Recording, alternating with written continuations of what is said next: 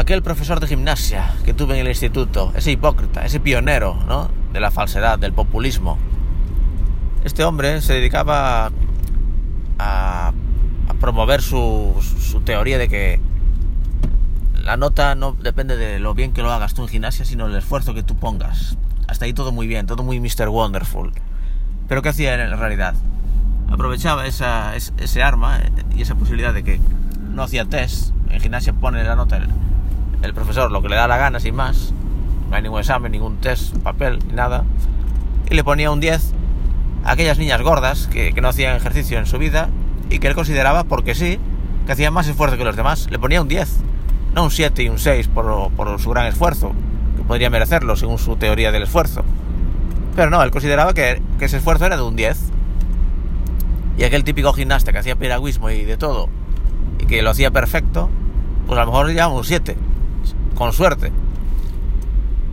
O sea, eh, este pionero, este payaso, porque no tiene otro nombre, que hizo lo que le dio la gana, eh, es un poco lo que se está llevando ahora, por eso es un pionero en realidad. Este retrasado mental era pionero del retraso mental en el que estamos ahora. Estos concursos de belleza que hay ahora, de, de mujeres, pero que admiten a hombres trans, acabo de ver ahora uno, que es lo que me inspiró a hacer este podcast, no voy a engañaros, un concurso de belleza en un instituto de Estados Unidos, donde ganó un hombre gordo, trans, indio y feo. Era gordo, feo e indio. Sí, tres eh, adjetivos que dichos así están políticamente incorrectos total, hoy en día. Pero es la verdad, era gordo, es gordo, indio y feo. ¿Qué más da que sea indio? Bueno, pues, pues lo meto ahí también. Ya vale todo, chorradas. Digo lo que me da la gana en mi podcast.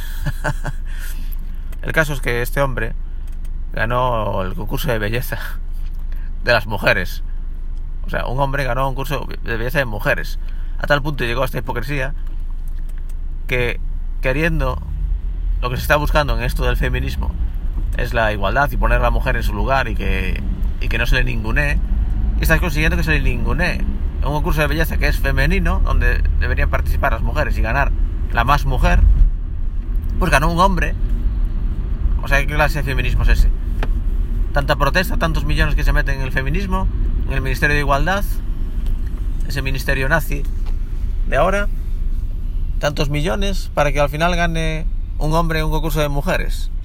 O sea, tanto dinero, tanto, tanta investigación, ¿no? Estoy siendo sarcástico. Para que al final gane un hombre un concurso de mujeres. ¿Eso es todo vuestro esfuerzo? ¿Acabó en eso? Pero voy más allá. Es que tanto dinero que se mete ahí para que la cosa funcione.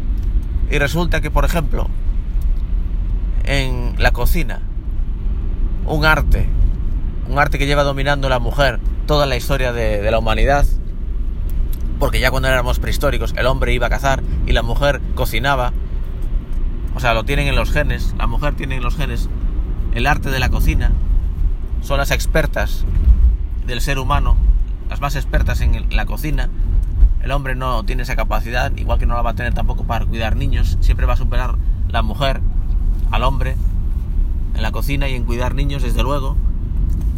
Y aún así, los chefs que están tan de moda hoy, en día son casi todos hombres, no me fastidies.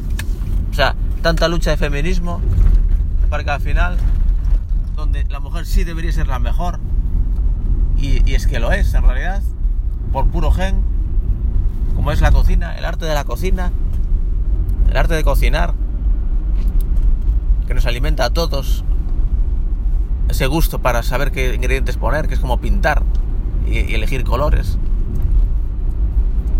Y van y le dan el, trofeo al hombre. El hombre se coló ahí no sé cómo en el mundo de la cocina y por alguna razón ahora todos los chefs son hombres. Y luego cuatro chefs mujeres por el medio. Pero aquí viene esto, o sea, tanta lucha, tanto meter a la mujer en todos lados, en puestos que no pintan nada, porque lo hacen siempre mejor los hombres, como es trabajos de, pura fuerza, y se mete ahí a, mujeres, trabajos súper rudos, que incluso los hombres odiamos, aun siendo rudos de por sí. Yo soy un hombre, se supone que debería ser rudo por naturaleza, y, no soporto trabajos duros como esos. Me dan asco. Prefiero un trabajo de, oficina tranquilito. Pero aún así entiendo que los, dentro de los hombres, los más rudos, pues serán los más dispuestos para hacer trabajos rudos. Pero aún así se hace un esfuerzo como por, meter ahí a las, a las, mujeres también, pobres mujeres.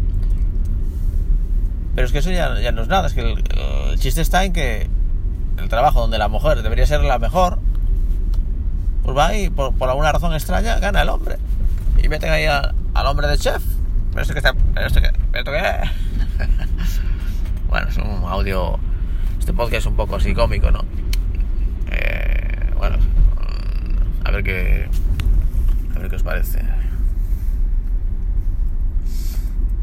A ver cómo, cómo se para esto. Cómo se le da stop a esta, esta grabadora. A ver, ¿cómo funcionan estas tecnologías? No entiendo estas tecnologías.